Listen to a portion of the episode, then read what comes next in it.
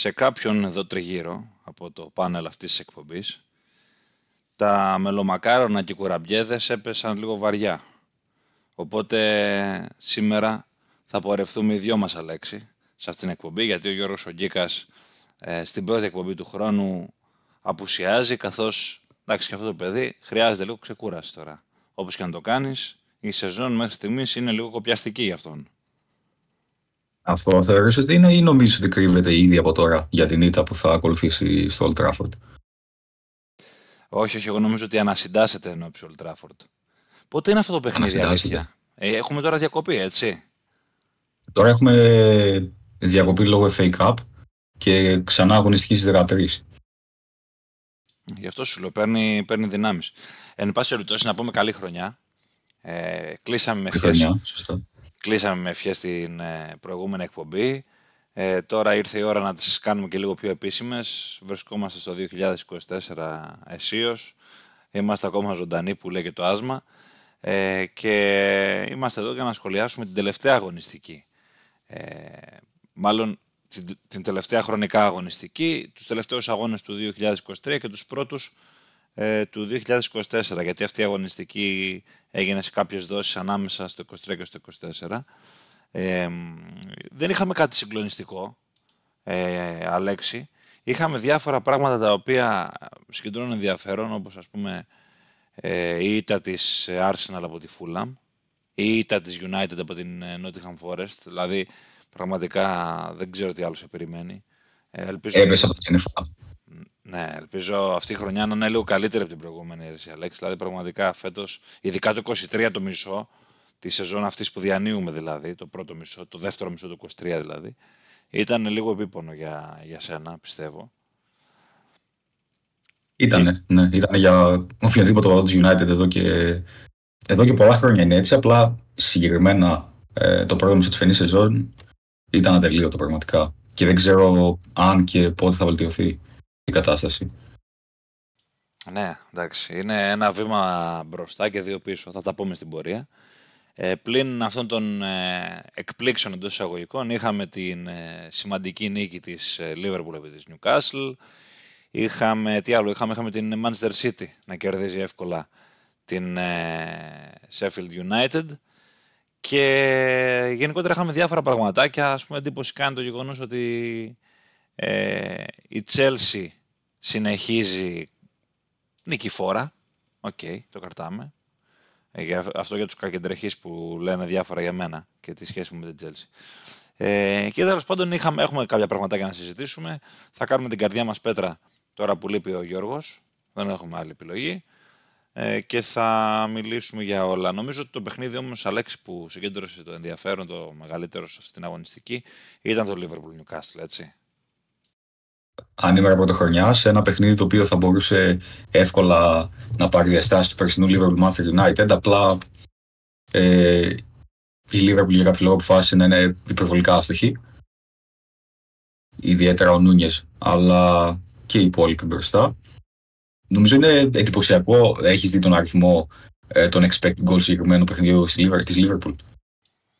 Ε, ναι, αλλά έχω δει και το παιχνίδι. Δηλαδή, ξέρεις, είναι ακόμα καλύτερο το δείγμα όταν έχεις δει το match. Ακριβώς. Ε, ε, ξέρεις τι γίνεται όμως; Ε, ξέρεις τι γίνεται όμως εσύ; Ε, επειδή είπες για το περσινό United ε, με Liverpool United. Εμένα με προβληματίζει λίγο η αμυντική λειτουργία της, ε, της Liverpool. Εξακολουθώ να μένω σε αυτό. Δηλαδή έφαγε με ευκολία δύο γκολ, ας πούμε. Χωρίς να φάει φάση στην ουσία, συμφωνώ. Ναι, ναι, ναι. ναι, ναι. Δηλαδή Οκ, okay, λέμε για τις ευκαιρίες, τις χαμένες κτλ. Εντάξει, έβαλε 4 γκολ η Λίβερπουλ. Έτσι, έχασε και ένα πέναλτι. Τη δουλειά την έκανε μπροστά. Έγινε η δουλειά. Το θέμα είναι ότι είχαμε προβληματάκια στην αντιμετώπιση πάλι. Και γενικότερα νομίζω ότι είναι κάτι το οποίο θα συνεχίσει να υφίσταται και θα πρέπει να μάθει η Λίβερπουλ να ζει με αυτό στην επόμενη, στην, στο επόμενο κομμάτι της σεζόν, μέχρι αυτή να τελειώσει. Και παίζει πάρα πολύ σημαντικό ρόλο αυτό που είπα και στην προηγούμενη εκπομπή, Αλέξη, η απουσία του κανονικού αριστερού μπακ, των κανονικών αριστερών μπακ, του Ρόμπερτσον και του Τσιμίκα. Ελπίζουμε όσο το συντομότερο δυνατό να, να γυρίσει, ο Ρόμπερτσον θα γυρίσει λογικά πρώτος χρονικά, ε, αλλά δεν μπορώ να δω ας πούμε πώς μπορεί να πάρει ένα αριστερό μπακ η Λίβερπουλ τώρα το Γενάρη. Έτσι κι αλλιώς είναι φιδωλή πάντα στις μεταγραφές. Τέλος πάντων, στα του μάτς, για πες, ε, τι σου έκανε εντύπωση πέρα από τα expected goals της. Ε, goals, είδες έτσι. της ε, Liverpool. Είδα ένα 7,11. Δεν θυμάμαι ακριβώς Το έχω μπροστά μου τώρα, το έχω μπροστά μου. Το ψάξα λίγο για να μιλάμε και λίγο, ξέρεις, λίγο πιο συγκεκριμένα. 7,11 έτσι. Δηλαδή. Ε, εντυπωσιακό, είναι εντυπωσιακό. 34 ε, τελικές ή 15 στο στόχο για τη Liverpool. Και παρόλα αυτά είδαμε τον Ντουμπράφκα να κάνει ίσως το μάτι της ζωής του. Ε, δηλαδή, πέρα από το ότι έφαγε 4 γκολ, ε, έχει 11 αποκρούσεις νομίζω. Είναι 15 στον target. Οπότε δεν θυμάμαι να έχει κάνει ένα τόσο καλό παιχνίδι ε, ο Ντουμπράφκα με τη φανέλα της Newcastle τουλάχιστον. Αυτό που με έκανε εντύπωση. η όλη εικόνα της Liverpool. Εντάξει, πέρα από τα αμυντικά προβλήματα που ανέφερες και εσύ προηγουμένως, νομίζω γενικότερα έπαιξε καταπληκτικό ποδόσφαιρο. Ε, ήταν απειλητική 50 λεπτά, δημιουργούσε φάσεις με πολλούς διαφορετικούς πρωταγωνιστές κάθε φορά. Το μόνο αρνητικό σε αυτή την περίπτωση ήταν τα κακά τελειώματα σε αρκετές περιπτώσεις. Αν ε, θες τη γνώμη μου, επειδή έχουμε κάνει κουβέντα και για τον ε, Curtis Jones παλιότερα και έχεις πει ότι δεν σου γεμίζει τόσο πολύ το μάτι για παίχτη επιπέδου Λίβερπουλ, νομίζω ότι στα τελευταία παιχνίδια έχει αρχίσει να δείχνει ένα πάρα πολύ καλό πρόσωπο. Εγώ έχω πει και παλιότερα ότι μου αρέσει. Δηλαδή θεωρώ ότι έχει και πάρα πολύ καλή τεχνική κατάρτιση ε, και με την μπάλα στα πόδια είναι καλός και υπό πίεση. Οπότε δεν ξέρω αν, ε, σε άλλαξε, αν σου άλλαξε και τη γνώμη αν επιμένεις ε, στη γνώμη που είχες πριν. Συμφωνώ, είναι ανεβασμένος. Ε, και μάλιστα είναι κάτι που το σκεφτόμουν βλέποντας το παιχνίδι, να σου πω την αλήθεια, ότι τον έχω κράξει τόσο πολύ που πραγματικά τώρα έχει βγει, στην, ε, έχει βγει μπροστάρης και με διαψεύδει. Κάνει όντως καλά παιχνίδια τώρα τελευταία και φαίνεται ανεβασμένος, αλλά νομίζω πως είναι κάτι το οποίο είναι πολύ θετικό για τη Liverpool για τον εξής απλό λόγο. Βλέποντας πολλές φορές τη διάταξή της, είναι το αριστερό εσωτερικό half. Αν μπορούμε να το πούμε. Ο αριστερός εσωτερικός μέσος, έτσι. Δηλαδή παίζει στη διάταξη της τριάδας στον χώρο της μεσαίας γραμμής ε, εξ αριστερών του, του όποιου εξαριού, του έντος στην προκειμένη, έτσι. Είναι πολύ σημαντικό που ανεβαίνει, γιατί η αριστερή πλευρά της Liverpool αυτή τη στιγμή δεν είναι η καλύτερη δυνατή, λόγω και της απουσίας των ε, Τσιμίκα και Ρόμπερτσον. Οπότε χρειάζεται έναν παίχτη Liverpool σε αυτό το κομμάτι ε, του γηπέδου να μπορεί να δίνει πράγματα. Ε, εντάξει, δεν σου λέω ότι θα έχει τις πλαγιοκοπήσεις που έχει τον back σε καμία περίπτωση, αλλά τουλάχιστον όταν είναι δημιουργικό ένα χάφ εκεί, κάπως αντισταθμίζεις την απουσία. Αλλά του το δίνω κι εγώ. Και σκοραρέ και ήταν και πάρα, πάρα πολύ καλό σε αυτό το παιχνίδι. Δηλαδή, μπορώ να σου πω ότι αν δεν ήταν τόσο καλός ο Σαλάχ, ίσως να ήταν και ο καλύτερος παίκτης της Λίβερπουλ ο Jones.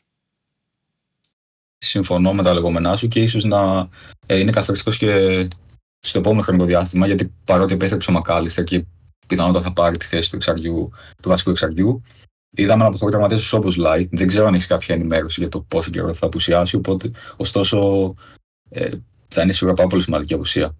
Ακόμα ναι. και αν στο, τον τελευταίο καιρό δεν είναι στα καλύτερά τους συγκριτικά με το ξεκίνημα της σεζόν όπως Λάι, είναι ένας ποδοσφαιριστής που, Liverpool, ε, που θα λείψει στη Liverpool όσο καιρό απουσιάσει. Ναι, όχι, και εγώ δεν έχω εικόνα για το πώς θα λείψει, αλλά σίγουρα θα είναι απουσία και πράγμα τον τελευταίο μήνα δεν ήταν στα καλύτερά του. Αλλά νομίζω ότι είναι κάτι φυσιολογικό γιατί από τη στιγμή που ήρθε ξεκίνησε πολύ φορτσάτος και είχε πάει πάρα πολύ καλά, είχε βοηθήσει πάρα πολύ τη Λίβερπουλ. Δηλαδή θα έλεγα ότι μέχρι στιγμής είναι μια πολύ πετυχημένη μεταγραφή του καλοκαιριού.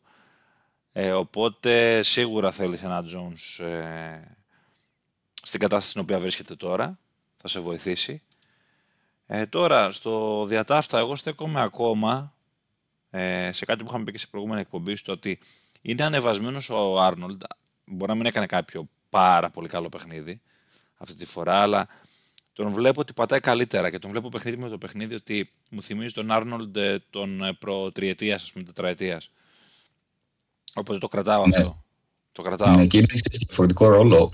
Ήδη από το τέλος της περασμένης σεζόν, ε, τον βλέπεις ότι έχει πολύ περισσότερο κεντρικά και φαίνεται ότι έχει άνεση το να φτιάχνει παιχνίδι από τον άξονα. Okay, στερείται η Liverpool τις αρετές ενός πολύ δημιουργικού παίχτη από δεξιά, αλλά με αυτή την υπεραριθμία που δημιουργεί πολλές φορές στο κέντρο ε, είναι εξίσου χρήσιμος και όπως είπε πολύ σωστά, ε, θεωρώ και εγώ ότι φέτος είναι τουλάχιστον μέχρι στιγμής μια πάρα πολύ όρημη ε, και μέσα στη σεζόν. Είναι αυτό που έχουμε πει πέρυσι κάποιες στιγμές, αν θυμάσαι. Νομίζω το είχε πει και ο Γιώργος. Ε, ότι θα θέλαμε ίσως να βλέπαμε και σε έναν πιο ε, κεντρικό ρόλο τον Άρνολ, γιατί έχει τα στοιχεία να το κάνει. Και είναι κάτι το οποίο συζητήθηκε πάρα πολύ πέρσι όταν ε, μπήκε στη διαδικασία η Liverpool να ξεσκαρτάρει παίχτες από τον άξονά της. Εγώ δεν συμφώνησα ποτέ με αυτή τη λογική. Δηλαδή ότι πρέπει να μετατοπιστεί εκεί, αλλά σε φάση ανάπτυξης της ομάδας φαίνεται ότι όταν κλείνει προς τα μέσα μπορεί να βοηθήσει πάρα πολύ. Συνεπώς είναι. είναι ναι. καθαρά σε φάση ανάπτυξης, οπότε ναι, δεν είναι ότι ε, έχει μεν νομοποιηθεί σαν παίζει σαν half σε όλο το παιχνίδι. Είναι καθαρά σε φάση ανάπτυξης. Αυτό ακριβώς. Ε, από την Newcastle τι έχεις να συμπεράνει. Ε, νομίζω ότι είναι μια ομάδα εσύ, Αλέξη, η οποία βρίσκεται εδώ και καιρό. Πώς να σου πω, σαν λαβωμένη. Κυριολεκτικά κιόλας γιατί έχει και απουσίες. Ε, παιχνίδι με το παιχνίδι πολλές φορές. Δηλαδή, μπορεί να την έχουμε δει να παίζει και με στη θέση ανάγκης κάποιες φορές. Ε, Όπως ας πούμε το παιχνίδι με τη Λούτον, αν θυμάμαι καλά, που είχε πάρα πολλές απουσίες. Αλλά την βλέπω ότι είναι λίγο. Μου θυμίζει ε, ένα ε, μπαλόνι που ξεφουσκώνει. Υπό ποια έννοια, όχι ότι έχει παρέλθει ας πούμε, η εποχή της. Είναι μέσα στους στόχους της. Έκανε και μια καλή προσπάθεια στην Ευρώπη φέτος με, με το Champions League, αλλά νομίζω ότι είναι σε μια φάση μπλοκαρίσματος κιόλας, νοητικού και σωματικού σαν ομάδα, σαν σύνολο. Δηλαδή δεν αποδίδει καλά. Χρειάζεται κάτι να την ε, φρεσκάρει. Ίσως τώρα το γεγονός ότι θα μεσολαβήσει ένα διάστημα ε, χωρίς πρωτάθλημα, και λέω για το πρωτάθλημα συγκεκριμένα, να την βοηθήσει λίγο. Δεν ξέρω. Ίσως βέβαια το παιχνίδι που ακολουθεί στο κύπελο είναι απέναντι στη μισή της Σάντερλαντ. Οπότε δεν μπορείς να πεις ότι είναι λιγότερο σημαντικό από ένα παιχνίδι πρωταθλήματος σίγουρα για αυτούς. Σίγουρα, αλλά άλλο, άλλο το επίπεδο. Εντάξει, Σάντερλαντ βέβαια είναι ομάδα playoff. Πολιτική άπαδο, ναι. Ναι, ναι, δεν είναι του πεταματού δηλαδή. Κοίτα, ε, νομίζω ότι θα είναι μια μεγάλη ανάσκεια για την Newcastle όταν επιστρέψει ένας ικανοποιητικός αριθμός ε, τραυματιών. Είναι στην ίδια κατάσταση και με την Tottenham και με τη Manchester United που έχουμε αναφέρει πολλάκι στις προηγούμενες εκπομπές. Το ότι έπαιξε κάποια ε, πάρα πολύ απαιτητικά παιχνίδια στη Champions League σίγουρα έπαιξε ρόλο και στο γεγονός ότι υπάρχει ελάχιστο έως καθόλου rotation τον τελευταίο μήνα με συνεχόμενα παιχνίδια. Είναι λογικό ε, οι ποδοσφαιριστές που τραβάνε το κουμπί από την αρχή της σεζόν κάποια στιγμή να γλατάρουν. Είναι λογικό να ακολουθήσουν ε, ε, ήττες απέναντι σε ομάδες που είναι κατά κύριο λόγο πιο φρέσκες. Ακόμα και αν είναι χαμηλότερης δυναμικότητας, όπως για παράδειγμα η Luton ή η Nottingham. Έχουμε δει και παλιότερα ότι με αυτό το ισορροπημένο πρόγραμμα ε, στις γιορτές παίζουν ρόλο τα φρέσκα πόδια, παίζουν σημαντικό ρόλο. Ναι, σίγουρα, σίγουρα. Είναι και εμπειρία όμως στη μέση. Δηλαδή, είναι μια ομάδα που έχει δώσει ήδη αρκετά σημαντικά παιχνίδια στη σεζόν και δεν νομίζω ότι έχει και την εμπειρία να το διαχειριστεί. Το έχουμε ξανασυζητήσει νωρίτερα στη, στη χρονιά αυτό. Όταν είχε μπλέξει με το Champions League, δηλαδή μέχρι και την έκτη αγωνιστική ήταν μέσα σε όλα, σε εκείνο τον όμιλο φωτιά με Dortmund, Paris και Milan. Εν πάση περιπτώσει, νομίζω ότι θα της κάνει καλό τώρα στη νέα χρονιά που θα μπορέσει να αντισταθμίσει πάλι και να ξαναπροσδιορίσει τους στόχους της. Ε, εντάξει, δεν έχουμε να κρατήσουμε νομίζω κάτι άλλο από αυτό το παιχνίδι. Ε, εκτός και αν θες να μιλήσουμε για το πέναλτι του Ντιόγκο Ζότα. Όχι, όχι, πάμε κάτω. Όχι, δεν θέλεις. Γιατί δεν θέλεις να μιλήσουμε; Ε, δεν θες να... κάτι θα πεις αρνητικό γι' αυτό, ε; Ναι, γιατί θεωρώ ότι βούτηξε εύκολα, παιδί μου, okay, αλλά δεν νομίζω ότι αξίζει να ασχολούμαστε τόσο με αυτή τη φάση, γιατί θεωρώ ότι η Liverpool και να μην έπαιρνε αυτό το πέναντι κατά 99% θα έπαιρνε το παιχνίδι. Οπότε Συμφωνώ. δεν είναι ότι έκρινε καλά το αποτέλεσμα. απλά ένα σχόλιο ε, θέλω να κάνω και θέλω να μου πεις και στη γνώμη σου. Είμαστε πλέον σε μια εποχή στην οποία οι επιθετικοί, τέλος πάντων οι παίχτες που βρίσκονται στην αντίπαλη περιοχή ως επιτιθέμενοι, για να το πω έτσι, προσπαθούν να εκμεύσουν λίγο παραπάνω τις παραβάσεις λόγω του βάρα. Ναι. Όχι να εκμεύσουν, ίσως δεν είναι η κατάλληλη λέξη αυτή την περίπτωση, αλλά ε, αν νιώσουν κάποια επαφή, ακόμα και μικρή, ε, γνωρίζεις ότι θα το δουν στο VAR και πολύ θα να αλλάξεις απόφαση, ε, ίσως να βουτήξουν σε εισαγωγικά πιο εύκολα από ό,τι θα το έκαναν στην προ εποχή. Μάλιστα. Και μιας και είπες για βουτιές, βουτιά από την κορυφή, κατακόρυφη, κάνει η φίλη μας η Arsenal, Αλέξη. Η οποία μετά ναι. την ήττα από τη West Ham Πήγε, έχασε και από την έτερη, όχι από την έτερη, από άλλη μια ομάδα Λονδρέζικη, τη Φούλα με αυτή τη φορά. Ε, και έχασε με ανατροπή κιόλας. Προηγήθηκε και έχασε το παιχνίδι. Και το πιο ανησυχητικό είναι ότι κάτι την μπλοκάρει νομίζω την Arsenal τη δεδομένη χρονική στιγμή. Και στι επιλογές που κάνει ο Αρτέτα. Δηλαδή είδαμε τον Give αριστερό back ε, στο εν λόγω παιχνίδι. Στην προσπάθειά του να κάνει rotation. Που okay, βάλω τον Μιά σου που τον έβαλε στο ημίχρονο. Γιατί δηλαδή, ας πούμε, να μπερδέψει την ομάδα έτσι. Αλλά από την άλλη μεριά δεν ξέρω. Δεν ξέρω αν χρειάζεται τελικά και μια λύση μπροστά. Ναι. Ε, γενικότερα τις τελευταίες μέρες ε, είναι το βασικό θέμα συζήτησης και μου κάνει εντύπωση γιατί συνήθως τόση κουβέντα για, τόση αρνητική μάλλον κουβέντα για μια ομάδα γίνεται για τη Manchester United τη φετινή σεζόν, οπότε παρακολουθούσα με ενδιαφέρον γενικά διάφορα, διάφορες απόψεις σχετικά με την Arsenal. Μιας και ανέφερε στην αριστερή πλευρά στη Liverpool, θα σταθώ στην αριστερή πλευρά, στην αριστερή πλευρά και στην Arsenal. Ε, γίνεται κουβέντα για την μία αντικατάσταση του Τζάκα. Συζητιέται πολύ δηλαδή το ότι η Arsenal τον αντικατέστησε εισαγωγικά με τον Havertz που είναι εντελώς διαφορετικού τύπου ποδοσφαιριστής και ο ρόλος του είναι τελείως διαφορετικός από αυτού του Τζάκα πέρυσι. Με αποτέλεσμα να αλλάξει λίγο και ο ρόλος του Edegard συγκριτικά με την περσινή σεζόν. Γιατί το βλέπουμε να ε, παίζει μεν ε, σαν 8 αλλά πολύ πιο πίσω. Και όπως πολύ σωστά είπες, η παρουσία του Κίβιορ εκεί πέρα σαν να εξαφάνισε ουσιαστικά την αριστερή πλευρά της Arsenal επιθετικά. Υπήρχε ένας ε, Μαρτινέλη στο πλευρό, ο οποίος δεν είχε τα απαραίτητα στήριγματα σε αυτό το παιχνίδι. Δεν είναι καλά και ο Ζιντσέγκο φέτος αυτό που βλέπω, δηλαδή τουλάχιστον τον τελευταίο καιρό. Ε, δεν είναι ο παίχτη που ήταν την περσινή σεζόν. Είχε κάνει φοβερή σεζόν ε, ως αριστερό μπακ που συνέκλεινε και γινόταν ο έξτρα παίκτης στον άξονα. Το τελευταίο καιρό οι εμφανίσεις δεν είναι τόσο καλές. Ε, δεν ξέρω, βέβαια ήταν ε, στο συγκεκριμένο μάτσο λίγο τραυματία, αλλά γενικότερα δεν ξέρω αν ε, στο μυαλό του αρκετά είναι να τον αντικαταστήσει στην δεκάδα. Έστω με λύσει ανάγκης όπως ο Κίβιορ. Αλλά για να επιστρέψεις και στο άλλο θέμα που έθεσες και επίσης συζητιέται πολύ, η έλλειψη ενός ε, ικανού γκολτζή στην Arsenal και συγκριτικά με την ε, Liverpool που έχει το Σαλάχ, με τη City που έχει τον Χάλαντ, μήπως αυτός είναι ο λόγος που δεν μπορεί να ακολουθήσει ε, στην κούρσα του πρωταθλήματος. Κοίταξε, η δικιά μου άποψη είναι ότι ναι, μεν κανένας εκ των Ενκέτια και Γκαμπρέλ δεν είναι αυτό που λέμε ο Center for Killer. Αλλά ε, ειδικά την περσινή σεζόν, αλλά και φέτος μέχρι στιγμής, αυτό που έχουμε δει είναι είτε παίζει ο ένας είτε ο άλλος να έχει έναν πιο πολυδιάστατο ρόλο και να ανοίγει χώρους για τα extreme κατά κύριο λόγο, τον Μαρτινέλη και τον Σάκα, αλλά και τον Havertz που έρχεται από πίσω και να μοιράζονται μεταξύ τους σκοράρισμα. Για παράδειγμα, την περσινή σεζόν και ο Σάκα και ο Μαρτινέλη είχαν ψήφιο αριθμό τερμάτων. Και έτσι εντελώς πρόχειρα δεν μπορώ να θυμηθώ πάρα πολλές ομάδες τα τελευταία χρόνια που είχαν δύο extreme που να είχαν μαζί 25 γκολ για παράδειγμα. Αλλά ναι, γενικότερα μπορώ να το έχω σαν επιχείρημα ότι συγκριτικά με τους άλλους δύο ανταγωνιστές ε, για τον τίτλο, ίσως να υστερεί λίγο στη θέση του τον Σάκα νομίζω τον έχει κάψει λίγο αρτέτα. Δηλαδή πραγματικά mm. παίζει και στον ύπνο του. Και είναι φανερό ότι έχει μια πτώση στην απόδοσή του εδώ και κάνα 1,5 μήνα να πω.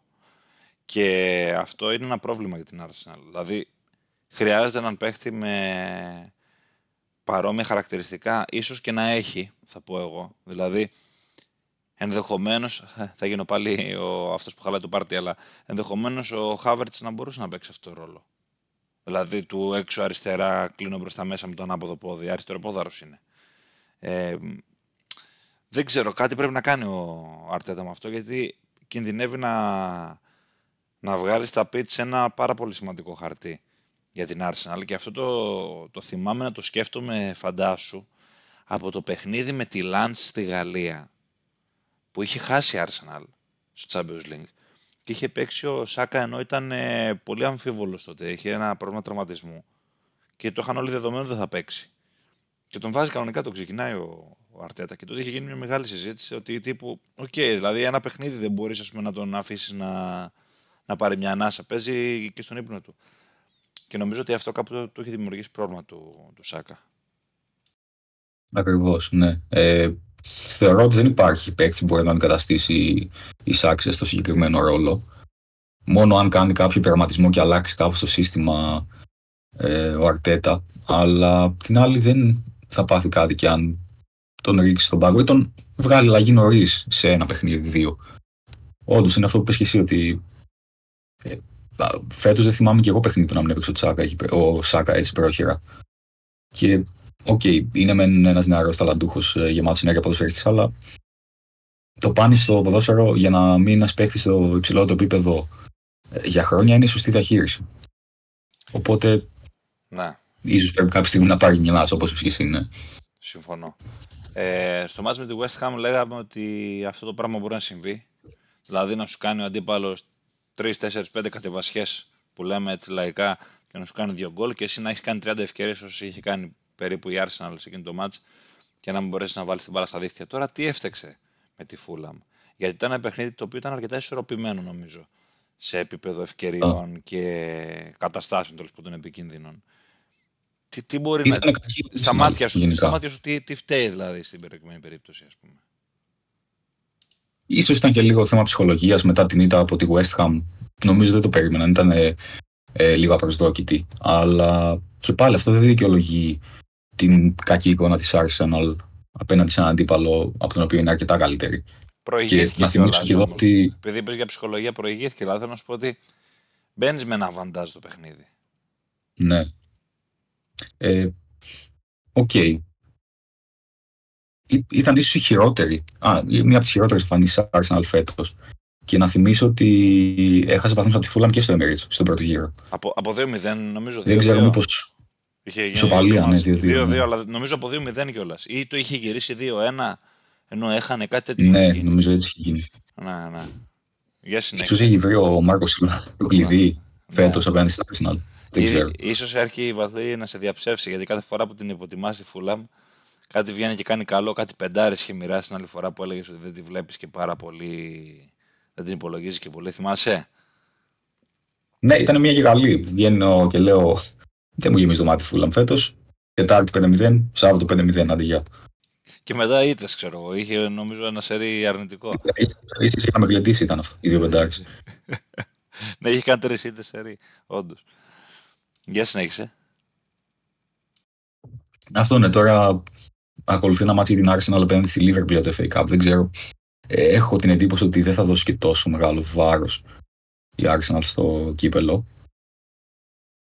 Αλλά απ' την άλλη είναι και ένα καλό παιχνίδι σε περίπτωση που κερδίσει να πάρει τα πάνω ψυχολογικά γιατί σίγουρα όταν χάνεις δύο παιχνίδια στη σειρά και μάλιστα από αντιπάλους θεωρητικά του χεριού σου, ε, πρέπει κάπου να βρεις μια ε, ψυχολογική ένωση, ε, ψυχολογική ένωση και μάλιστα όσο πιο γρήγορα γίνεται.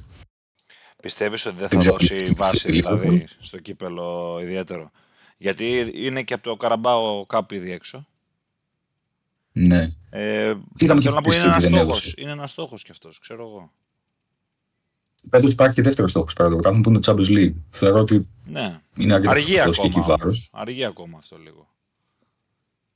Εννοείται, εννοείται, ναι. Αλλά επειδή υπάρχουν τρεις διοργανώσεις αυτή τη στιγμή, θεωρώ ότι ε, το FA Cup συγκεκριμένα με τις άλλες δύο ε, είναι αυτό που σε ενδιαφέρει λιγότερο. Καλά, ναι, αυτό το, το πιστεύω κι εγώ, δεν το συζητάμε. δεν υπάρχει ζύγια ανάμεσα σε FA Cup πρωτάθλημα και Champions League. Okay, ε, θα το δούμε. Αν θα το μετρήσει ο Αρτέτα πολύ, θα έχουμε την ευκαιρία αυτή να, να δούμε πώς θα συμπεριφερθεί σε αυτό το παιχνίδι. Ε, πάντως, εγώ μπορώ να σου πω ότι θεωρώ ότι όλο αυτό το πράγμα είναι και λίγο κάπου νοητικό, σε συνδυασμό με το γεγονός ότι κάποια από τα ατού της ε, Arsenal, όπως είπες και εσύ, υπολειτουργούν. Σάκα, Μαρτινέλli, ε, ο Έντεγκαρντ είναι λίγο πεσμένος. Ε, δεν υπάρχει εύκολο γκολ και σε αυτό ε, προφανώς φέρει μέρη διευθύνη και ο Ζεσούς, ο οποίος αυτό μας δεν ξεκίνησε, αλλά δεν έχει σημασία. Ε, και υπάρχουν και κάποιοι παίκτες οι οποίοι είναι ρολίστες στην ομάδα και κατά καιρούς έχουν δώσει πράγματα, όπως ε, ο Χάβερτς για τον οποίο λέγαμε ότι είχε ανέβει τώρα τελευταία ή ο Τροσάρ δεν έχουν βοηθήσει ούτε αυτοί στα τελευταία παιχνίδια. Νομίζω ότι κάπου η Arsenal χρειάζεται ένα καλό αποτέλεσμα για να ξεμπλοκάρει και να προχωρήσει. Αυτό το οποίο σίγουρα λέξη δεν ξέρω τι μπορεί να είναι και χρειάζεται η ομάδα σου ε, Θέλω να το βρεις εσύ να μου το πεις. Γιατί δεν μπορώ να καταλάβω τέλος πάντων. Χρειάζεται ένα καλό αποτέλεσμα. Το έκανε με την Αστον Βίλα, με ανατροπή. Φοβερή. Μιλάγαμε όλοι για αυτήν την ανατροπή. Ε, χρειάζεται να, βρει, να βρουν γκολ η μεσοπιθετική της. Το έκανε γι' αυτό με την Άστον Βίλα. Χόιλουντ πρώτο γκολ. Γκαρνάτσο δύο γκολ. Χρειάζεται να βρει μια ηρεμία λίγο στα μετόπισθεν. Το έκανε. Είναι τραυματίας ο, ο Χάρη Μαγκουάιρ. Αστείευομαι. Τι χρειάζεται ρε η Manchester United; Ήταν από τη Forest 2-1. Τώρα αυτό να σου πω χρειάζεται την επιστροφή του Χάρη Μαγκουάιρ στα μετόπισθεν. Πω, πω, είσαι, μάλλον οι, οι ήττες και οι πίκρες έχουν πειράξει. Δεν είσαι αυτός που ήξερα κάποτε. Ε, πέρα από την πλάκα τώρα, επειδή γύρισαν πρόσφατα στις προπονήσεις ο Λισάδερ Μαρτίνες και ο Κασεμίρο, και πιθανότατα στο επόμενο παιχνίδι θα είναι έτοιμος και όσο, ο οποίος έχασε τα δύο τελευταία πάλι λόγω τραυματισμού.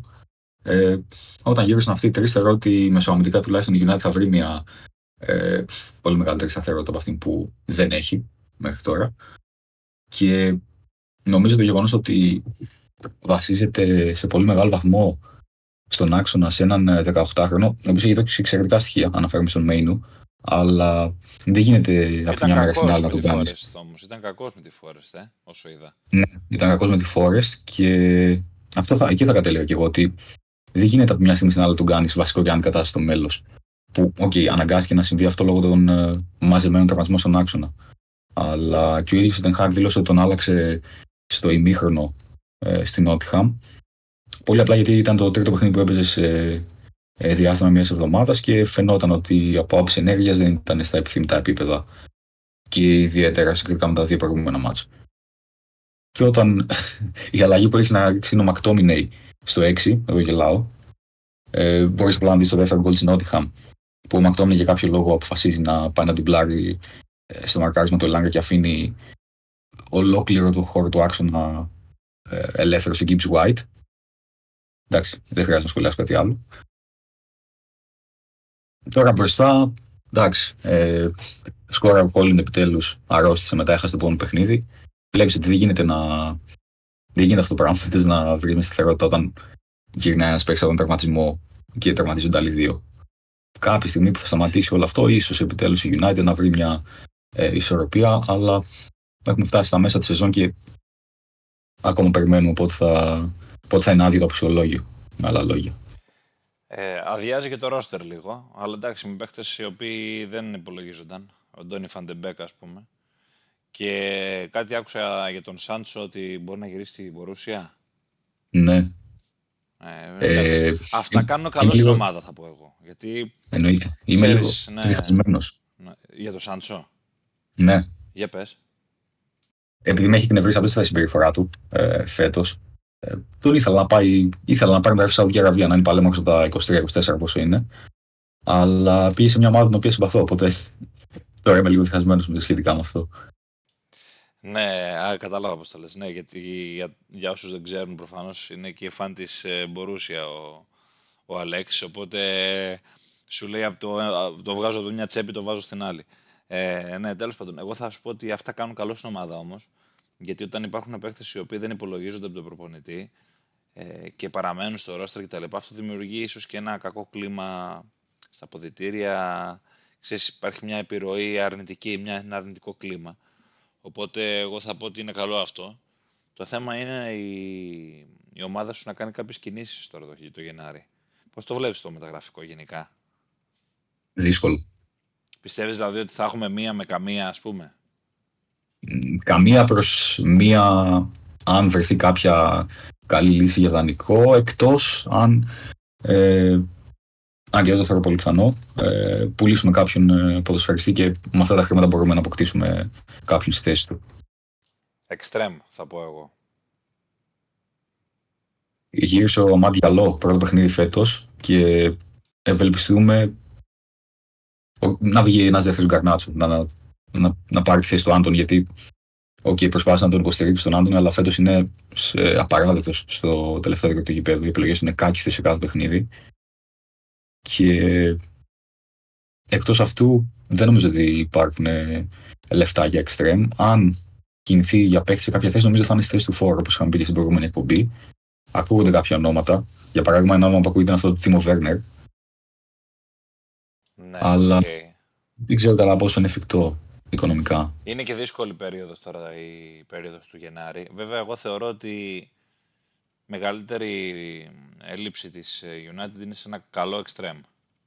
Ε, και ενώ έχω πει για το 4 πολλές φορές, εγώ θα σου έλεγα ότι επειδή έχουμε ξαναδεί το Rashford πολλές φορές στο ρόλο του 9, ε, γιατί όχι να πάρει ένα extreme και να... Ε, αν χρειαστεί να παίξει ο Rashford εκεί, ας πούμε. Γιατί αυτή τη στιγμή οι λύσεις στα extreme της ε, United είναι πολύ συγκεκριμένες. Δεν μπορεί τώρα η United να περιμένει τον Diallo για να της βγάλει τα κάστανα από τη φωτιά, ας πούμε. Και στον πάγκο ποιο να γυρίσει να κοιτάξει. Το... Υπάρχει ο Πελίστρη, ο οποίος έχει καλά στοιχεία, αλλά είναι άγουρος ακόμα, ας πούμε. Δεν ξέρω. Εγώ έτσι πιστεύω ότι, ότι είναι. Δηλαδή χρειάζεται έναν ποδοσφαιριστή που να μπορεί να κάνει πράγματα από την πτέρυγα. Θα μου πεις πού να τον βρεις και εύκολα το Γενάρη. Είναι και αυτό ένα θέμα. Μήπως είναι και το οικονομικό στη μέση; Είμαστε ναι, λίγο φιδωλοί. Είμαστε και λίγο φιδωλοί αυτή τη στιγμή. Είναι, είναι μια υπόθεση και αυτή. Ε, ναι, τα δώσαμε στο Μαγκουάρι, στον Άντωνη και στο Σάντσο. Οπότε δεν έχουν μείνει για. Α, τώρα είναι κακός ο Μαγκουάιρ. Είναι κακός ο Μαγκουάιρ τώρα, έτσι. Γιατί μου τον εκθιάζει εδώ και κανένα δίμηνο. Έλα τώρα, σε παρακαλώ τώρα. Που βγήκε ο Μπονούτσι και του έπλεξε το εγκόμιο, έτσι. Ε, Α, ναι, ναι, σωστά. Με, τι είναι σωστά, εσύ ο ίδιος με πληροφόρησες δια. ναι. Δια την είδηση είναι αυτή. Μεταξύ μας, πόσο γέλασα όταν είχα αυτέ τι δηλώσεις του Μπονούτσι. Πιστεύεις ότι το, Αλλά... το γλέντισε, πιστεύεις το Μαγκουάιρ ή, ήταν, ή το πίστευε; Θα ήταν λίγο, λίγο πώς να το πω, τραβηγμένο να το γλέντισε, οπότε θεωρώ ότι το πίστευε όντως. Για όσους δεν έχουν δει τις δηλώσεις, ουσιαστικά ο Μπονούτσι βγήκε και είπε ότι ε, ο Μαγκουάρ ήταν παράδειγμα προς μίμηση, γιατί παρότι ήταν όλα εναντίον της στην ομάδα, ε, πάλεψε, πήρε τη θέση του πίσω και έκανε καλές εμφανίσεις με αποτέλεσμα να βγει παίκτης στο μήνα τον Νοέμβριο. Τέλος πάντων, ναι.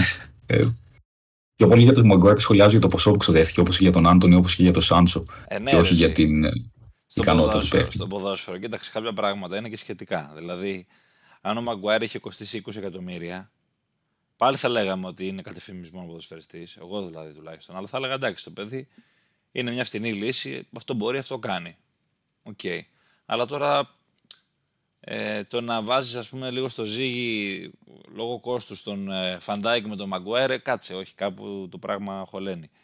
Ε, ή ας πούμε αντίστοιχα το έχουμε, το έχουμε πει, το έχω πει εγώ τουλάχιστον για τον Χόιλουντ, ότι εμένα μου αρέσει ο Χόιλουντ το αγωνιστικό του στυλ κτλ. Αλλά έχουν ξοδευτεί κατά τη γνώμη μου πολλά χρήματα για την περίπτωσή του και έχει πέσει πολύ βάρος πάνω του.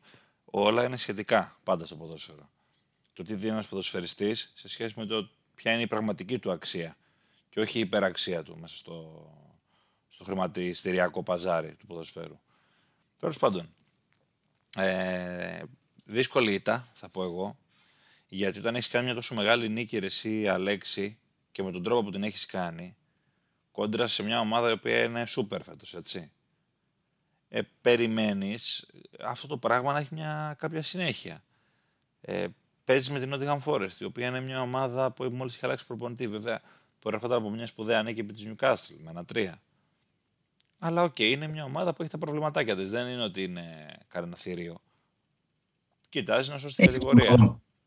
Μια ομάδα με ποιότητα σε όλες τις γραμμές νομίζω, αλλά δεν είναι κάτι παραπάνω από μια ομάδα που θα ε, καταφέρει απλά να κρατήσει τη θέση στην κατηγορία και όχι κάτι παραπάνω. Ε, αυτό ακριβώς. Και καταφέρνεις παρόλα αυτά να κάνεις πάλι βήματα πίσω. Και τώρα θα ήταν μια πάρα πολύ καλή ευκαιρία για την ε, United αν είχε κερδίσει και βρισκόταν στους 34, όσο έχει και η West Ham. Θα είχε εδρεωθεί στο κομμάτι των ευρωπαϊκών ε, θέσεων, θα σου έλεγα, και θα μπορούσε να κοιτάσει με με καλό μάτι και την τετράδα. Δηλαδή θα ήταν μόλις το μείον 6 από την Arsenal. Δεν είναι μεγα... και, και από τη City που η City έχει μάθει λιγότερο. Ε, δεν είναι μακριά όλα αυτά. Τώρα, απομακρύνεσαι όσο χάνεις. Ε, παίζουν και αυτά το ρόλο τους στην οικονομία του πρωταθλήματος. Τέλος πάντων, ε, δεν ξέρω αν έχεις να προσθέσεις κάτι άλλο για το United εσύ. Όχι, όχι. Νομίζω ότι γενικότερα το μάτζ σηκώνει πολύ κριτική. Δεν είναι και καλό παιχνίδι ποιοτικά, αλλά αυτό που πες και εσύ, όταν δεν μπορείς να δώσεις μια συνέχεια σε τέτοιες εμφανίσεις, το οποίο να του κάνει φέτος ε, συνέχεια. Για παράδειγμα, έχει μια πάρα πολύ καλή εμφάνιση απέναντι στην Τζέλση και νίκη. Και λίγες μέρες αργότερα πήγε και έχασε 0-3 από την Bournemouth. Δεν, δεν, δεν χωράει πολύ σχολιασμό αυτό. Ναι. Ε, τέλος πάντων, τώρα από εκεί και κάτω υπάρχει, υπάρχει μια σειρά αγώνων ε, μέσα στην αγωνιστική, ε, οι οποίοι σίγουρα δεν σηκώνουν πάρα πολύ μεγάλη κουβέντα. Και μιλάω για την τριάδα αγώνων της City με τη Sheffield, της ε, Tottenham με την Bournemouth και της ε, Chelsea με την ε, Luton. Οπότε προτείνω να τα πιάσουμε λίγο σαν πιο γενική συζήτηση αυτά, να μην αναλωθούμε τόσο πολύ σε αυτά τα παιχνίδια. Ε, για τη City το σχόλιο μου δεν ποικίλει σε σχέση με πολλές περισσο... προηγούμενες περιπτώσεις. Βλέπουμε μια City η οποία έχει αρχίσει λίγο σιγά σιγά και σοβαρεύεται και νομίζω ότι ήταν και καταλητικό το διπλό με την Everton για να μπει πάλι στις ράγες στο τρένο. Ε, για τον ε, Guardiola και τις ε, Guardioliές του το είπαμε και την προηγούμενη φορά που έκανε κάτι ακατανόητα πράγματα. Τώρα είδαμε μια πιο κανονική προσέγγιση στον αγώνα και ήταν πάρα πολύ εύκολο. Εγώ περίμενα και πιο εύκολο να κερδίσει βέβαια. Αλλά η αλήθεια είναι ότι κάτι μου βγάζει ε, η City σαν κουρασμένο τώρα τελευταία. Δεν μπορώ να το εξηγήσω διαφορετικά. Ε, το καλό είναι ότι βρίσκει πρωταγωνιστές ε, κάθε φορά και διαφορετικούς. Δηλαδή τώρα, ας πούμε, ήταν σε μια πάρα πολύ καλή κατάσταση ο Φόντεν, ο οποίος γενικά δεν έχει δώσει πολλά πράγματα φέτος. Και τον Άλβαρες δεν έχω να πω κάτι, είναι μια σταθερή αξία. Ε, City, πώς είδες; Όπως περίμενα. Θα πάρει μια εύκολη νίκη, χωρίς να ζοριστεί κιόλας ιδιαίτερα, χωρίς να πατήσει γκάζι, ε, να παίξει το 100%. Ήθελα και εγώ να σταθώ στο Φόντεν, γιατί όντως η εμφάνιση ήταν καταπληκτική και ήταν δεύτερη συνεχόμενη πολύ καλή εμφάνιση μετά από το παιχνίδι με την Everton. Και εδώ έρχεται η κουβέντα περί βάθους, όταν βλέπεις το Φόντεν να μην παίρνει τόσο χρόνο. Αλλά απ' την άλλη σκέφτεσαι ότι μια ομάδα σαν τη City έχει ένα παίχτη του επίπεδου του Phil Foden σαν εναλλακτική να έρθει από τον πάγκο σε πολλά παιχνίδια. Ε, τότε καταλαβαίνεις και για τι βάθος μιλάμε. Και όπως είπες και εσύ, εφόσον πήρε την νίκη ψυχολογίας που χρειαζόταν ε, απέναντι στην Everton και βγάζοντας το παιχνίδι με την Newcastle που ακολουθεί στο St. James's και είναι μια δύσκολη δοκιμασία. Το πρόγραμμα μετά φτιάχνει αρκετά για τη City, μέχρι και το επαναληπτικό με την Κοπενχάγη, θα πω εγώ, δηλαδή αρχές Μαρτίου. Οπότε είναι ίσως ε, η στιγμή που θα δούμε αυτή τη City, που θα δούμε αυτό το 10 στα 10, 11 στα 11 που θα κάνει η City. Συνεχόμενες νίκες στην αρχή του δεύτερου γύρου όπως κάνει πάντα. Και ακόμα και όταν μένει πίσω μπορεί και να τη διαφορά. Αυτό είναι πάντα που με φοβίζει με τη City, πραγματικά. Ε, τώρα, όσον αφορά την Tottenham, μιας και λείπει ο Γιώργος και δεν θα έχουμε την ώρα των πετεινών. λοιπόν, ε, 3-1 την Bournemouth μια πολύ καλή Bournemouth, θα πω εγώ, και σε αυτό το παιχνίδι στάθηκε αρκετά καλά, παρά το σκορ. Ε, στέκομαι πάρα πολύ σε έναν ποδοσφαιριστή τον οποίο έχω ε, λιδωρήσει πραγματικά και το παραδέχομαι, τον Ρισάρλισον, ο οποίος πέντε γκολ νομίζω έχει βάλει μέσα στο Δεκέμβρη. Ε, είναι μάλλον ο μήνας του. Ήταν ο μήνας του δηλαδή. Ε, κάτι το ξεμπλόκαρε. Ίσως επειδή είναι παίκτης χώρου, περισσότερο θα πω εγώ, και παίζει πάρα πολύ στους χώρους και με τους χώρους η Tottenham, αυτό το πράγμα να, την, να τον ευνοεί. Ε, μαθαίνω ότι κοιτάζει στόπερ η, η Tottenham. Άμα ήταν εδώ ο Γιώργος θα μας μιλούσε λίγο πιο εμπεριστατωμένα. Για τον Τραγκούσιν άκουσα και για κάποιον ακόμα που μου διαφεύγει αυτή τη στιγμή, αλλά πρέπει να πάρει χθες στόπερ η, και τότε να μην θυμάμαι να συζητάμε, Αλέξη, τη, στην προηγούμενη εκπομπή για τον Έμερσον Ρουαγιάλ που τον βάζει ε, στόπερ, που είναι αριστερό μπάκο άνθρωπος, ε, και γιατί δεν βάζει τον Ντάιερ, έλεγα τότε χαρακτηριστικά. Πάλι τον Έμερσον έβαλε. Φιλότιμες προσπάθειες κάνει το παιδί, αλλά δεν ε, νομίζω ότι μπορεί να ανταπεξέλθει. Δηλαδή πρέπει να κινηθεί γρήγορα. Νομίζω και ο Ρωμέρο θα μείνει τώρα έξω 4-5 εβδομάδες. Κάτι τέτοιο είδα. Ναι, ναι. Οπότε άλλα από εκεί. Άλλα προβλήματα από εκεί. Ε, δεν ξέρω. Νομίζω ότι πρέπει να ενισχυθεί οπωσδήποτε. Και γρήγορα. Αλλιώς θα κινδυνεύσει να μείνει πίσω. Ή τότε να Τι λες; Συμφωνώ. Ε, το καλό για αυτούς είναι ότι ε, μέσα στο Γενάρη θα επιστρέψει ο Φαντεβέν και από ό,τι διαβάζω η περίπτωση του Ραγκού είναι αρκετά κοντά πλέον. Δηλαδή μπορεί και ε, να τον έχει αποκτήσει μέχρι το επόμενο παιχνίδι. Και να σου πω την αλήθεια, δεν έχω εικόνα από το συγκεκριμένο ποδοσφαιριστή, αλλά ακούγονται πολύ καλά λόγια. Τώρα δεν ξέρω αν θα κάνει αυτό το άλμα από ένα δύσκολο μεν πρωτάθλημα, αλλά από ομάδα που είναι κάτω από τη μέση βαθμολογικού πίνακα, αναφέρουμε στην Τζένοα, ε, σε μια ομάδα που διεκδικεί έξω στο Champions League στην Premier League. Κοίτα, θα σου πω κάτι. Αν κρίνω από τον Φαντεφέν, που ήταν στη Βόλσμπουργκ, έτσι. Ναι. Το μάτι του Ποστέκογλου κάτι πιάνει. Οπότε εγώ τον εμπιστεύομαι. Εννοείται, εννοείται, ναι.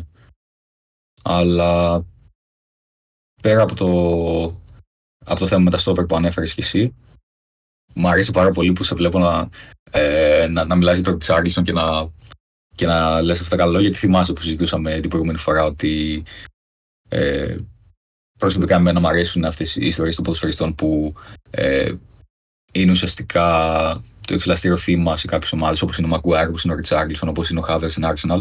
Οπότε σίγουρα το να σε ακούω να μιλάς με αυτά τα λόγια του Ριτσάρλισον, εμένα ε, προσωπικά μου αρέσει. Κοίτα. να μην αυτό όπω είπες. Ναι, θα σου πω κάτι για τον Ριτσάρλισον, μιας και το ανέφερες για να, για να σου απαντήσω. Δεν είναι ένας ποδοσφαιριστής τον οποίο ε, υποτίμησα ποτέ ως προς τις ικανότητές του. Κάτι στο mindset του, κάτι στο. Ε, ξέρεις, στον τρόπο με τον οποίο αντιμετώπιζε τις καταστάσεις με προβλημάτιζε. Δηλαδή τον έβλεπα λίγο ελαφρύ ρε παιδί μου. Ενώ πιστεύω ότι και η θέση και η ομάδα και οι προσδοκίες που, είχαν, που συνόδευαν την μεταγραφή του από την Everton έχρισαν μεγαλύτερη σοβαρότητα, ας πούμε. Δηλαδή μου είχε, μου είχε κάτι στο λαιμό αυτό το, το σκηνικό τότε με, την, με τη Sporting ήταν στο Champions League μου βάλει τα δύο γκολ πέρυσι και ήταν λίγο λες και έγινε δεν ξέρω και εγώ τι. Μετά έβαλε και εκείνο το φοβερό το ψαλίδι στο, στο, παγκόσμιο κύπελο με τη Σερβία και ξέρεις έγινε λίγο κουβέντα πάλι και αυτό ήταν. That's it, όλη η χρονιά. Δύο γκολ στο Champions League και το γκολ στο Mundial. Ε, εν πάση περιπτώσει, εγώ το δίνω και επειδή είναι καλός παίχτης, στην Everton ας πούμε, εμένα μου άρεσε πάρα πολύ. Και περίμενα πολλά πράγματα από αυτόν στον Tottenham το δίνω ότι είναι ανεβασμένος και μακάρι να συνεχίσει έτσι, γιατί τότε να τον έχει πολύ ανάγκη. Τώρα για τον Μαγκουάιρ που είπες, εντάξει, τι να πούμε, για ποδοσφαιριστές να μιλάμε τώρα, όχι για τελάρα με πόδια, σε παρακαλώ. Θα σκάσει, θα σκάσει να το σχολιάσεις. Ε, λοιπόν, ένα τελευταίο σχόλιο για τότε, να πάλι όπως θέλω από σένα τη γνώμη σου και μπορούμε να πάμε παρακάτω μετά. Πιστεύεις ότι όταν βλέπει ε, δύο ακραία μπακ να παίζουν στόπερ, αμερικό δίδυμο, ε, κάποιος κύριος ε, χωρίς μαλλιά στο Μάντσεστερ ζηλεύει; Uh, πιστεύεις δηλαδή ότι θα, θα μπει στη διαδικασία να κάνει καμιά τέτοια περίεργη κατάσταση για να φανεί ας πούμε σαν κοινοτομία. Δεν ξέρω, μπορεί να νιώσει την απειλή ότι ήρθε ένας ε, δεύτερος ας πούμε ε, ένας προπονητής με δόση τρέλας με την καλή έννοια που δεν ε, φοβάται να πειραματιστεί με τέτοια πράγματα. Okay λόγω ανάγκης το κάνει τώρα, αλλά και πάλι. Εν Οπότε δεν ξέρουμε. Μπορεί να δούμε κανένα τρελό από τον Πεπ παρακάτω. Εν τω μεταξύ, λες κάποιος κύριος χωρίς μαλλιά στο Μάντσεστερ και λέω τον Τεν Χάαγκ, λέει. Τι λέει. Ή δεν το σκέφτηκα αυτό. ναι, ναι, ναι. Δηλαδή, ξέρεις, ήταν τώρα λίγο μπερδε, μπερδευτικό. Ε, ξέρεις εγώ την πιστεύω ότι του έχει κάτσει στο λαιμό χωρίς να έχω ιδέα έτσι, χωρίς να έχω διαβάσει κάτι σχετικό. Αυτή η μαγιά που έκανε ο Ποστέκογλου όταν έπαιξε την άμυνα στη σέντρα με την Τσέλση που είχε μείνει με 9 παίχτες και παραλίγο να το βγει κιόλας. Άσχετα που έχασε με 4-1. Θυμόμαστε όλοι πως έχασε 4-1. Έτσι έφαγε δύο γκολ στις τελευταίες δύο φάσεις του παιχνιδιού. Ε, κράτα το. Ίσως κάποια στιγμή αν πάθει κάτι αντίστοιχο η City να το δούμε. Εγώ πιστεύω κάπου το, τον δικό μας τον Ποστέκογλου κάπου τον, κάπου, κάπου τον ε, παρακολουθεί στενά ο Πεπ. Οπότε μην περιμένεις ε, να εκπλαγείς αν δεις καμιά άμυνα με τέσσερα πλάγια back. Πώς έβαζε πέρσι τέσσερα στόπερ. Να βάζει τέσσερα πλάγια. δεν, έχει, ναι. δεν έχει και τόσα βέβαια νομίζω στο ρόστερ του, αλλά τέλος πάντων. Ναι, ναι. Έτσι που λες με την Tottenham. Chelsea. Ε, τα εύκολα δύσκολα με τη Λούτον. Μια πάρα πολύ μαχητική Λούτον, η οποία της βγάζω το καπέλο τώρα τελευταία δείχνει πολύ σοβαρά δείγματα ομάδας. Το έλεγα και στην προηγούμενη εκπομπή. Δηλαδή, επαναλαμβάνομαι αυτή τη στιγμή, αλλά είμαι αναγκασμένος να το κάνω. Ε, το πάλεψε πάρα πολύ το παιχνίδι από 3-0 το πήγε στο 3-2 παρά να πάθει εμφράγματα ο Ποτσετίνο δεν τους φτάνουν αυτά που περνάει το τελευταίο διάστημα. Ε, στέκομαι σε ένα πράγμα για την Τσέλσι, πιο γενικό και μου πεις και εσύ τη γνώμη σου μετά. Έχω βαρεθεί να βλέπω βδομάδα με βδομάδα και αγωνιστική με την αγωνιστική παρά τα όποια προβλήματα τραυματισμών και απουσιών που υπάρχουν όντως, δεν είναι δηλαδή δεν υπάρχουν στην Τσέλσι από την αρχή της χρονιάς διαφορετικούς παίχτες και διαφορετικές συνθέσεις όλη την ώρα. Συνθέσεις, εντάξει, η σύνθεση είναι λίγο πολύ ίδια, αυτό το 4-2-3-1, αλλά διαφορετικά πρόσωπα. Δεν αφήνει την ομάδα σε μια ησυχία από Τσετίνο. Συνεχώς αλλάζει, αλλάζει, αλλάζει, αλλάζει πρόσωπα, αλλάζει καταστάσεις. Μπερδεύει την ομάδα αυτό το πράγμα.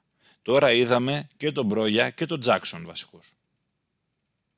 Βέβαια το, το φίδε από την τρύπα το έβγαλε ο Πάλμερ, πάρα πολύ καλός παίχτη. Θα μπορεί η City πώ τον άφησε να φύγει αυτόν τον παίχτη. Μπορώ να το εξηγήσω.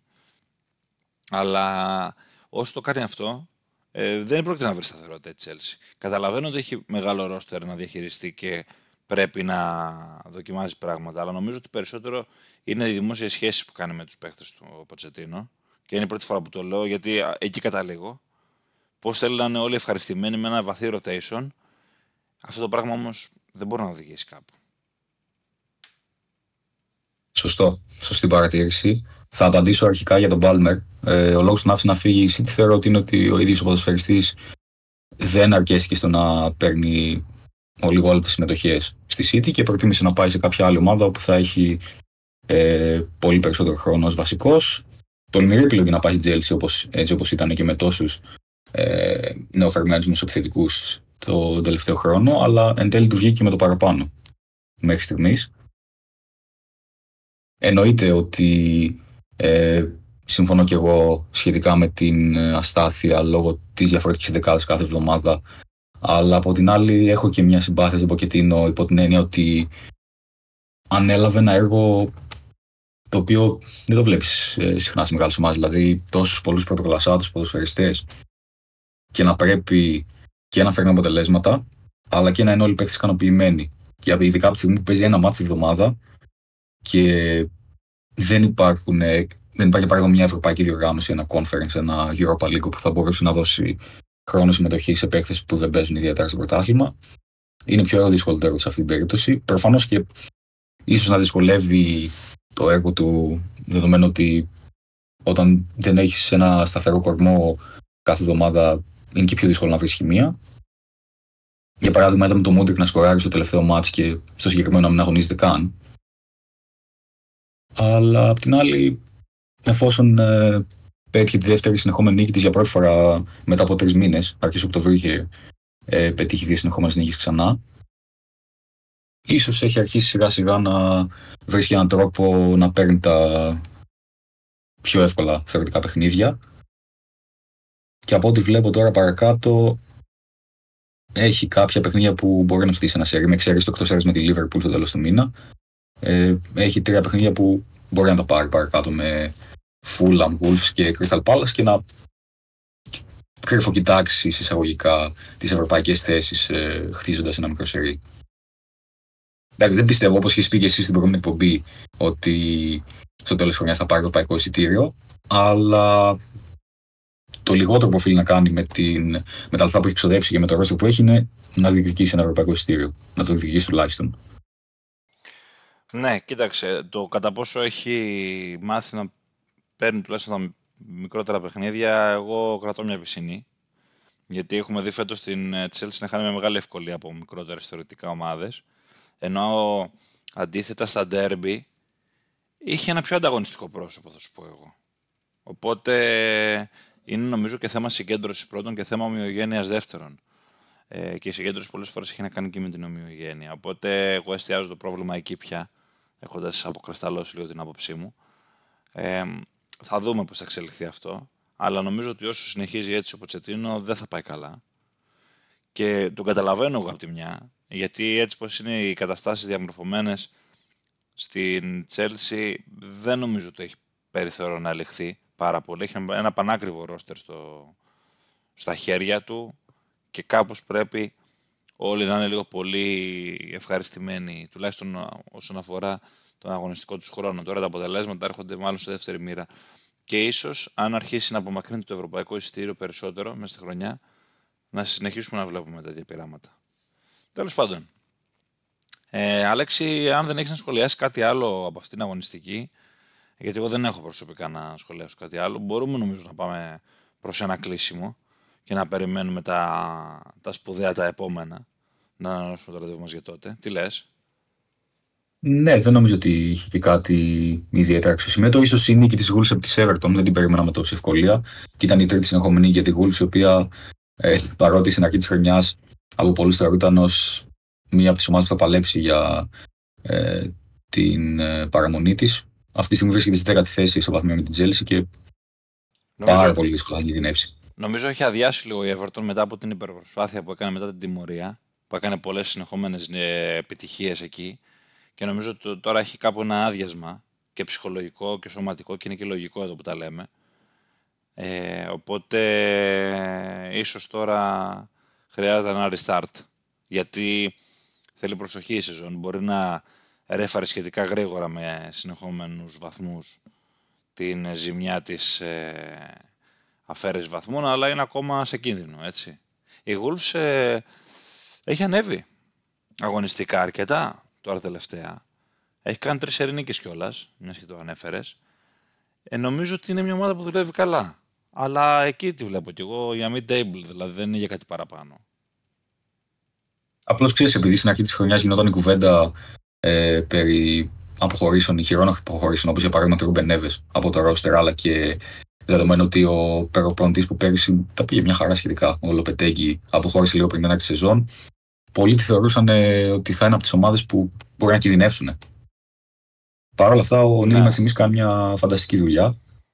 Έχει παίξει πολύ ανταγωνιστικά σχεδόν σε όλα τα παιχνίδια με τους μεγάλους και νομίζω δικαίω βρίσκεται εκεί που βρίσκεται. Θα συμφωνήσω. Ωραία. Λοιπόν, νομίζω ότι μπορούμε εδώ να βάλουμε μια τελεία. Ε, να επιστρέψει και ο Γιώργος με το καλό. Και την επόμενη φορά να είμαστε απαρτία. Στην επόμενη εκπομπή οπωσδήποτε. Τι, τι; Όχι και το αποτέλεσμα. Τι; Λέω όταν θέλουμε στην επόμενη εκπομπή οπωσδήποτε. Ε, όχι βέβαια, το αποτέλεσμα. Ε, βέβαια. Ή θα έχουμε πλερέζες ή θα έχουμε εγλέντια εδώ πέρα. Κατάλαβες τώρα. Ε, ναι, θα έχουμε πολύ ενδιαφέρον. Έρχονται πολύ ενδιαφέροντα παιχνίδια. Ε, έχουμε τώρα τη διακοπή για λίγο με το FA Cup, αλλά θα επανέλθουμε δρυμύτεροι. Ε, μέχρι τότε να είστε όλοι καλά, να περνάτε καλά και τα λέμε στην επόμενη εκπομπή. Καλή χρονιά ξανά και καλή συνέχεια σε όλους.